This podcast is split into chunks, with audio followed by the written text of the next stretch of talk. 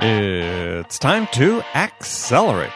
Hey, friends, this is Andy. Welcome to episode 626, 626 of Accelerate, the sales podcast of record, and another episode of Frontline Friday with my very special guest and co host, Bridget Gleason.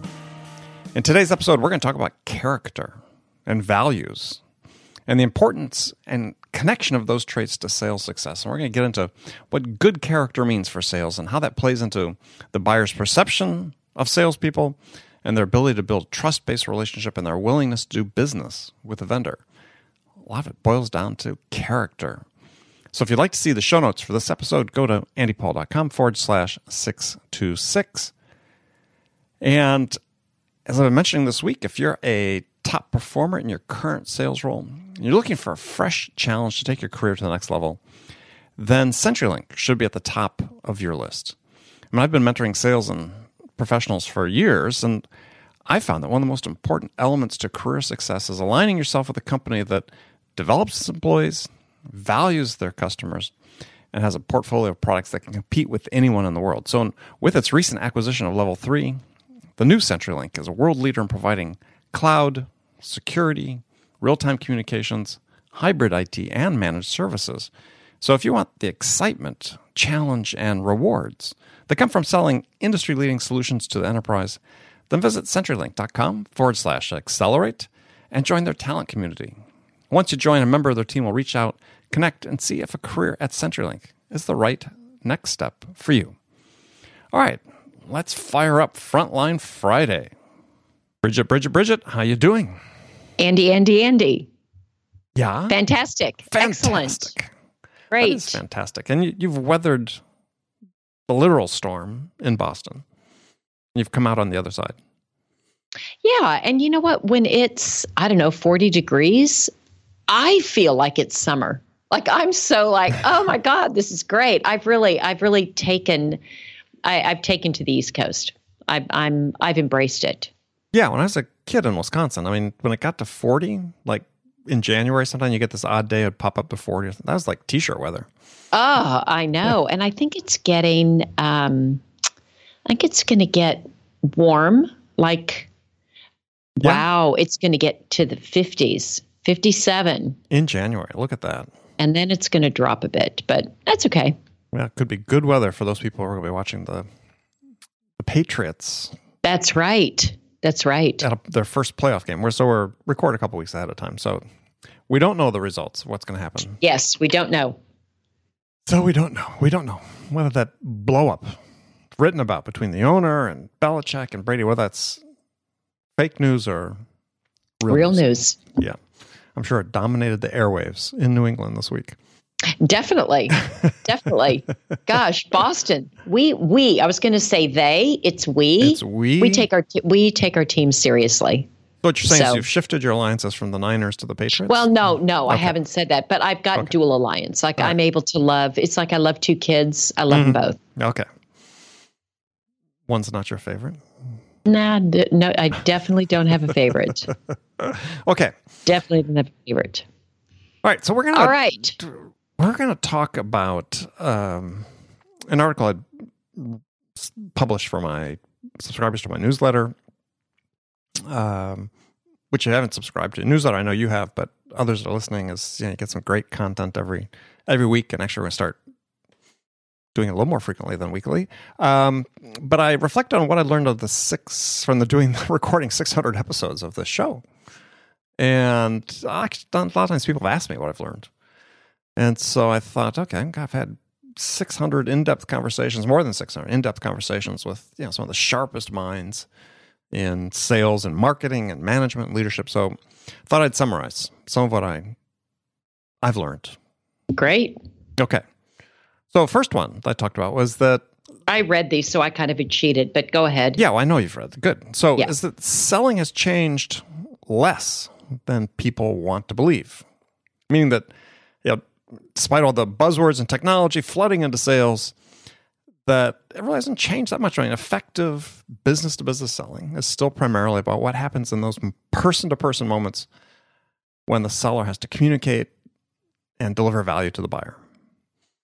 And yeah, th- those can't be outsourced to technology today. I mean, maybe at some point, but not yet today. So I think that as long as people continue to, I think my guests have been unanimous in believing this too, is as long as sellers can maintain that focus on developing their skills and their craft and you know the fundamental principles of selling, that regardless how the technology changes and customer buying behaviors change, you're still going to be in a good position. Uh, is that a question? No, no, that was that was. That I mean, was, I agree. That was yes. a statement. Yes. Yes, hundred percent agree. Okay, perfect. So I think the next one though, maybe we discuss more. Let's in- disagree. Okay. well, I don't know if we Let's disagree. find some we can. Let's find some we can disagree on. Okay. Okay. So the next one is that one of my conclusions after 600 episodes of and interviews and conversations with people is that technology is going to have a massive impact on sales and sales outcomes, but it's not having that impact yet. So, Okay. you know, despite sort of this massive infusion of technology into sales, I've not seen data that is is you know rigorously collected data that exists to prove that it's contributing the technology is contributing to either higher levels of sales per individual or eleva- elevated levels of, of sales productivity so even though there have been entire business models sort of created around this assumption that you know that that this is happening you know that that productivity is improving and performance is improving due to the technology i don't think it's evident that's the case and it will be. It's not yet, but it will be. And I and I in the article I reference uh, one of my favorite sayings uh, from Roy Amara, who is a futurist. Uh, unfortunately, passed away a, a number of years ago, but he's famous for his formulation called Amara's law, which is quote: "We tend to overestimate the effect of a technology in the short run, and underestimate the effect in the long run." And I believe that's that's what's happening with sales. I think yeah, there's a lot of huge potential with the tools and technologies that are coming into it. We just really don't know how to use them yet, or maybe that's this generation isn't quite the generation. The next set of features coming and so on will really help us, not just you know help help us help the customer do a, a better job making decisions too. Yeah, I.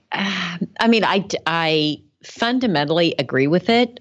I guess the only thing that I would add is I think that in some cases we'd be worse off without the technology. I think we would go backwards. So I sort of feel like we're just treading water Yeah, because I think I think the environment has changed. I think it's it, just how far down the funnel a buyer can go without having to interact with a salesperson.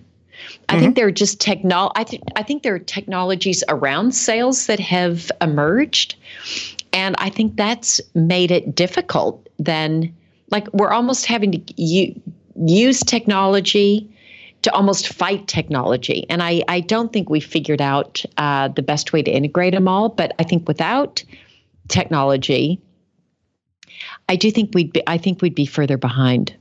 possibly. Yeah, I, I think I can I can buy into some of that. I, but I don't think it's it's helping the way people think it is either. And and it certainly is not as one of the problems is is that certainly through the people I've spoken to on the show, I mean a, a good chunk of those people uh you have sort of a vested interest in in you know monetizing and selling these tools and technologies. And there's a lot of groupthink that goes into it. That yeah, That's this- true with this- anything, right. with just anything. that this Yeah. must be helping. And to your point, yeah, I think in certain segments that we sell into, you absolutely need the technology and use it in order not to go backwards, as you talked about. But it hasn't changed the ultimate outcomes for us in terms of becoming more productive. You know, that each salesperson during an eight hour period is going to be able to produce 20% more revenue. Now, I think that day is coming. I mean, and I don't think Yeah. it's, I don't think it's, I don't think it's going to be a function purely of, of getting rid of 20% of the salespeople. Therefore, the remaining but sales 80% of salespeople all raise their, their productivity 20%. I mean, there's going to be some of that, but I, at some point, I think somebody's going to figure out the equation that says, look, we look at all, all, I'll say I don't say all categorically, but almost all of the the tools that are being sales tools that have been released in the last two, three, five years, they're all sales centric, and there's there are very few that that say, yeah, how can I how can I solve the buyer's problem as well? Which is the buyer wants to quickly gather information to make a good decision with you know the least investment of time and effort that they can, and and we, I, that's like to me that's a, a chasm that still has to be bridged. And if the technology can do that, then I think wow, then the productivity just starts skyrocketing. And you don't think um, you don't think the technologies are also designed to improve uh, that salesperson, uh, prospect, or customer experience? Well, there are some. I didn't want to say all, but there are some. Okay. I mean, there are some tools I've seen, some sales enablement tools like um, Showpad. You know, that mm-hmm. I think mm-hmm. is is designed with the idea of improving the buyer experience and and so there are some that are out there. Yeah. But by and large, the vast, vast majority, it's yeah, it's all about us and our sales process and so on. And so I said, I think that's a a chasm that's still to be bridged, and I think smarter people than me have to figure out how they're going to bridge that. And when they do, then I think we really start seeing a huge, huge impact from the the investment in technology. Yeah, I can agree with that. I hope so. I hope we do. I actually I don't know that we will. Interesting. I don't know. I don't know that that's going to make. I, I think we're just trying to keep up, and maybe it goes back to your earlier point that I think what's really going to be the differentiator is it's just the raw sales skills that somebody has, and and some of the. Mm-hmm. Uh, intuition and empathy and listening and really trying to understand i so maybe technology will help with that, but I I I think we're just going to keep just more barriers come up to connect. You know, it's easy. I very rarely, uh, almost never answer my phone if it's somebody I don't know. So and responding to email, it's very difficult to get through to me. And so I don't know. I guess there are more barriers, and a lot of technology is trying to break those down or get around them. Yeah. Well, I think we don't know. I think that that's why I'm, I'm optimistic, is because you know, ten years ago, five years ago, even you know, before even some of these more recent sales development platforms and other tools started coming out. I think it's not just a matter of the technology. I think it's also the technology is going to show us a different way to use them.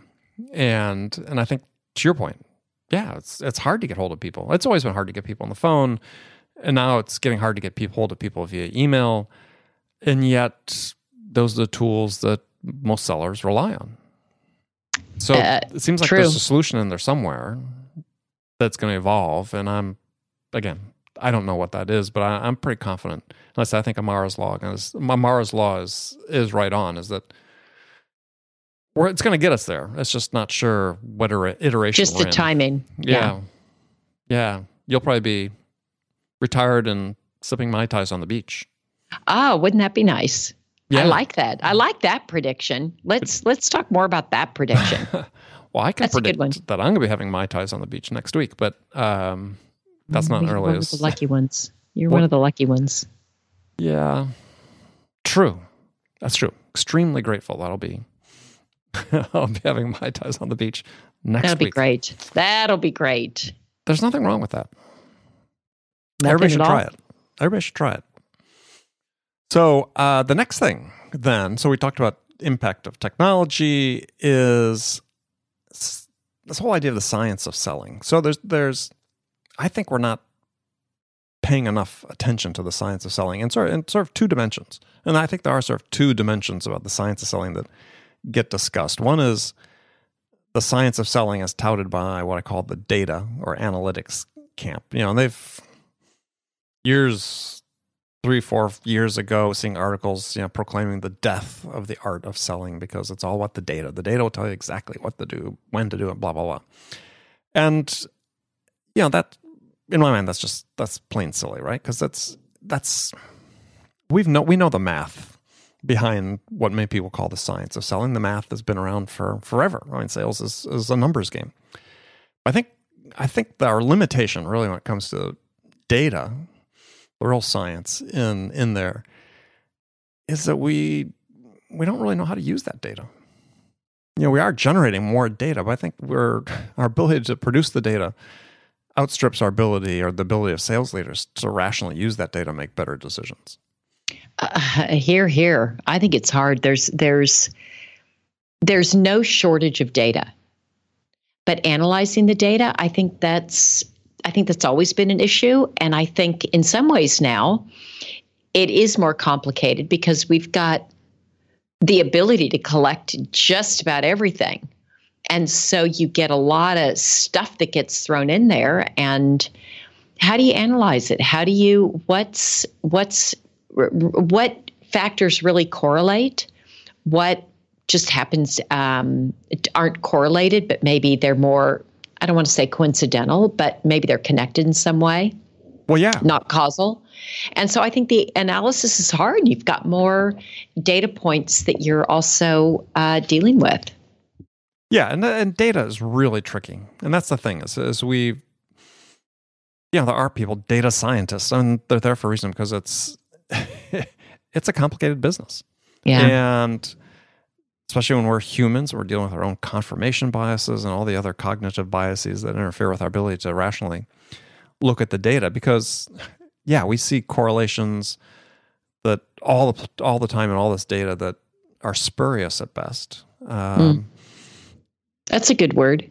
Yeah, and the, but they're there. I mean, and and data scientists and math stat- statisticians. okay, okay, you're tr- you're struggling with that one, but statisticians. Um, you thought good. I'd had my mai tai already. Um, I know. I was going to say, really? yeah. Is it next week? Yeah, it must be the cold weather here affecting me. But um, but they see that. I mean, they, there's examples reading this book on data and how we misuse data, and you know, there's a correlation. I'm trying to see if I get this right. I think it's like between the number of days of sunshine in American Samoa, and uh, the number of lawyers in California. It was something like that. I was like, there's a correlation, you know, statistical correlation. That's like, yeah, but does that really mean anything, right? Yeah, exactly. So, um, so anyway, uh, so I think again, I think we're just on the the cutting edge, not the cutting edge. We're at the beginning, the leading edge, let's say, of okay. of data in sales, and like everything, you know, certain aspects of it have been overhyped. We need to pay attention to it. We need to get better at using it. We need to understand and train people how to use data. I mean, mm. I'm not an expert at it. I mean, I, I pay attention. I've read about it. You know, I know some things I need to look look out for when analyzing data. I've become much more proficient over the last five years or so. But it's yeah, I'm not an expert, right? And so we need to we need to train people how to actually use use data. So that's one. And then another thing on the science of selling, obviously, is is you know about the whole revolution in social psychology that has occurred over the past 50 years. You know, Daniel Kahneman, uh, Thaler, you know, all these names, Simon, and so on, that, that research this talk about how we, you know, how our brains work, how we make decisions, how mm. we're influenced, or how we influence people in turn. And I don't think that gets enough attention. I mean, there was an excellent book that came out last year, actually 2016, called The Science of Selling. David Hoffeld wrote it. He was on the show. Um, yeah, a lot of lot of information in there, and you don't have to believe that all of it is true, you know. But there's enough in there that that is really important. That I think if you're in sales and your business is building relationships with other people in order to, you know, inspire and influence them to to make a decision about your product. Yeah, I think every hour you can spend learning more about how people's minds actually work. That's a huge investment, and an important. It's really it, uh, people buy from people it's I, I agree with you it's critically important it can't be overlooked shouldn't be overlooked it can be and it is and it is it probably shouldn't be overlooked well and the thing is that when we talk about influence and this is the thing that's that's so tricky when we talk about influences people tend to associate that as sort of a negative right we're we're influencing people um And they sometimes like to say manipulate. Uh, manipulate, right. But the fact is, you know, we are influencing them. You know, if we come from a position of of service and wanting to help customers, yeah, there's nothing wrong with influence. You're not doing a negative sense. You're not tricking them into buying something they didn't want. I mean, that there are people obviously try that, but hopefully, people in our audience, yeah, that's that's not their game. They understand they're there to help somebody, and yeah, you are trying to influence them to make the right decision. Yeah, and I I think that distinction between uh, influence and manipulate. Manipulate often has a very negative connotation. You're you're trying to get someone to do something. Uh, often against their their will or their better judgment. And I think in influence, uh, hopefully the reps with integrity, and I think those are the ones that are going to survive as uh, because trust is so important. Mm-hmm. You do want to influence, but influence, as you say, for the uh, on behalf of the customer. Right. You want to share with them something that you know that is powerful and important. You think could be helpful to them. Exactly. Exactly. Okay. So the next one, next issue was that, yeah, at the beginning of my show, I, I over the last hmm, 250, 300 episodes, I've led with the same question, which is, you know, what's sort of the biggest challenge facing sales reps today? And the number one answer is that salespeople are overwhelmed. And so, from all these conversations I've had, or 600 plus, is is yeah, my concern is that we're overcomplicating sales and overwhelming our salespeople. And yeah, I'm not sure, or we're not sure collectively what you know. We know this. We got high in certain fields. We you know higher turnover than we've had in the past in in certain sales jobs, but it's it's um, this is a problem. And if we're going to you know, build this profession and, and get people inspired to invest time and effort in their, their careers into, into sales, uh, we have to address this issue somehow. How, uh, how do you think about that? How do you think about addressing that? Well, one is I think that that what again, based on the conversations having is is many sales leaders, many and these people interviewing obviously are founders, uh, you know business owners so on is that that part of it is this, this rush to adopt technology in certain sectors you know creates uh, you know this immense learning curve burden if you will on sales teams to learn the tools learn the processes uh, you know being judged in in very you know minute minute terms in terms of their activities and that's that's a lot you know it's it's a it's it's tough. It's a tough environment. But somehow we have to to rationalize that. I mean, sales has always been tough, right? I mean, it's, it's tough yeah, when you got started, tough when I got started. You know, we had many of the same pressures. We, one thing we didn't have is we didn't have, you know, to learn as many tools to be able to reach our customers and and so on. Um, but it's it's interesting. It's just sort of the common, the most common answer probably I would say is being overwhelmed. Overwhelmed, probably fifty percent. Mm. Mm. Now, do you see that with your team? Oh yeah, I, I, I do. I think uh, some of it I think is a function of people not having also good time management skills and uh, they're not skillful at prioritizing. Mm-hmm, mm-hmm. And I think that plays a part that we just we haven't equipped them. I, th- I think there's some of it that can be handled with helping to prioritize, but I do think there are a lot of demands put on a salesperson. I don't know that they're more than they were before, maybe because there's more technologies that they need to uh, master and understand, but we're also primarily dealing with people, at least I am, that are they're digital natives. So I think for me, the Luddite, it's a bit more challenging. But I think for most of them, I don't think the technology is necessarily what they struggle with. Well, I think the technology can be distracting. I mean, digital natives notwithstanding, I think that that yeah, we're seeing even in the last couple weeks, you know, this more and more voices being raised about concerns of of concerns associated with with the broad use of technology and how addictive and distracting it's become. Oh yeah. And so it's it's you know not a leap to say, sure, we've got digital natives. They should be learning. These, they probably learn these tools more quickly. But by the same token, potentially, and I'm not sure that's the case, but potentially also more distracted by it too. Well, I think, yeah, just more distracted in general, that people still have this belief that you can multitask, which you can't. No, no, no. That would be that'd be one of the great things to teach teach kids early in their educational careers is focus. Yeah, focus. Yeah. Yeah. yeah.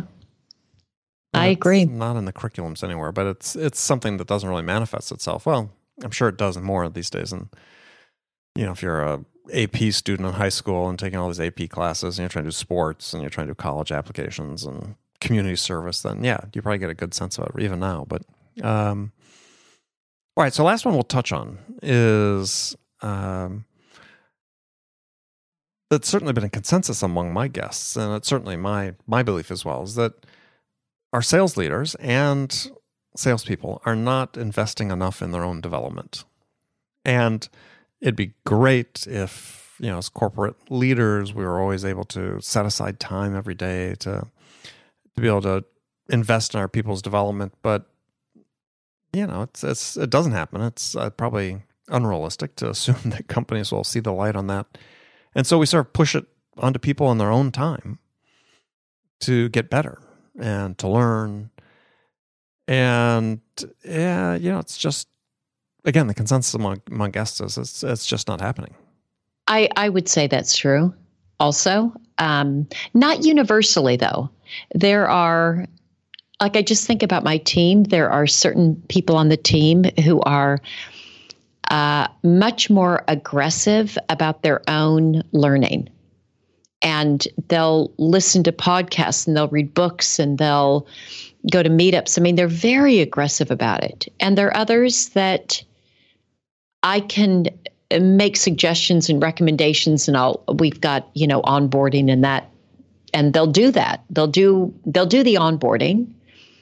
They may pick up a couple of recommendations, typically not. It's got to be really short. Um, so they're not as invested. So I think it's mixed. Uh, and I guess it's just what the expectation is. I I'm very curious by nature. I'm uh, I love learning. I love new things.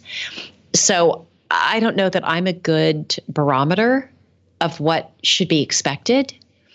Uh, but I, I see a bit of a mix, but more for sure um, that sit back or that kind of sit back mm-hmm. and wait as opposed to really dive in. Yeah, I think it's, and I, I think this is one of the important issues, and I'm not sure there's yeah what the solution is, but but I think that this is one that that if we really want to look at elevating productivity across an industry, you know, across the profession, if you will, let's say B2B sales, people just have to get smarter.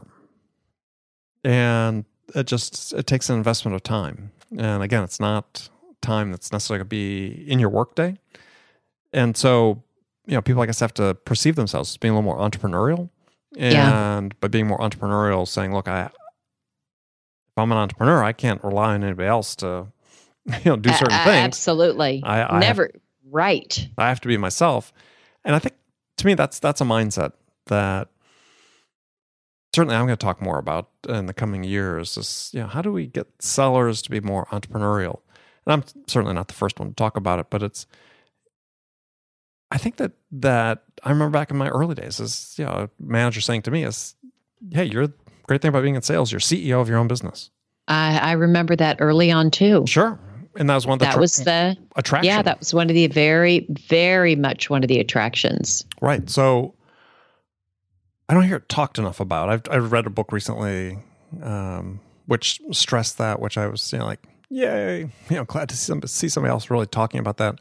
But I think it's a mindset for people listening is to think about this is, you know, this is this is your business. You you've got territory, you've got a set of accounts. Yeah. Whatever. Own it. Own it. And, Own it. Um, you know, know that by owning it, that maybe you even learn, you know, where your deficiencies are in terms of owning it, how you could optimize the business you're developing from your your business that you you own, your territory you own. and be inspired to you know pick up a book, listen to a podcast, because at this point, you know, I think if rather than set yourself a goal of I'm going to read a book a week or even a book a month, know, if you could read three, four books a year on sales, know, you're ahead of 95% of the people out there. Oh, yeah. And there's so much to learn. Just Always. there's so much to learn always. And it's, it's, I mean, for me, it's endlessly fascinating, but, um, you know, that's me. Yeah. Well, you're curious. I'm curious. I mean, I, I, again, I was reading this book I just, just talked about and I mean, it's, I was laughing when I was going back through it today. It's because it's like, oh, I've highlighted about 50% of the book for things that I thought were really interesting and different perspectives or a different way of saying something that it's like, hey, this is what we want in sales, right? This is how we get better. It's it's we may think we know something, but maybe somebody comes along and has just a different way of expressing it or looking at that particular challenge or problem that opens your eyes in a way they never were before. Yeah, and I just I think that's yeah, really interesting. Sometimes just the way somebody phrases it or the story they tell. Um, even things that I've known just to have them presented in a new mm-hmm. way gives me additional insight. Absolutely. So, all right. Well, unfortunately, we need to cut short, but um, we'll come back and do this after the next 600. All right. Whenever that is. May I live so long. Um, May you um, live so long. That's yeah. a that's a good that's a sounds like an Irish blessing. Yeah, right. So all right, Bridget, Captain Fantastic. Oh, as always, been fantastic. Friends, thank you for joining us. And uh, we look forward to talking to you next week. Sounds great. Have a great one.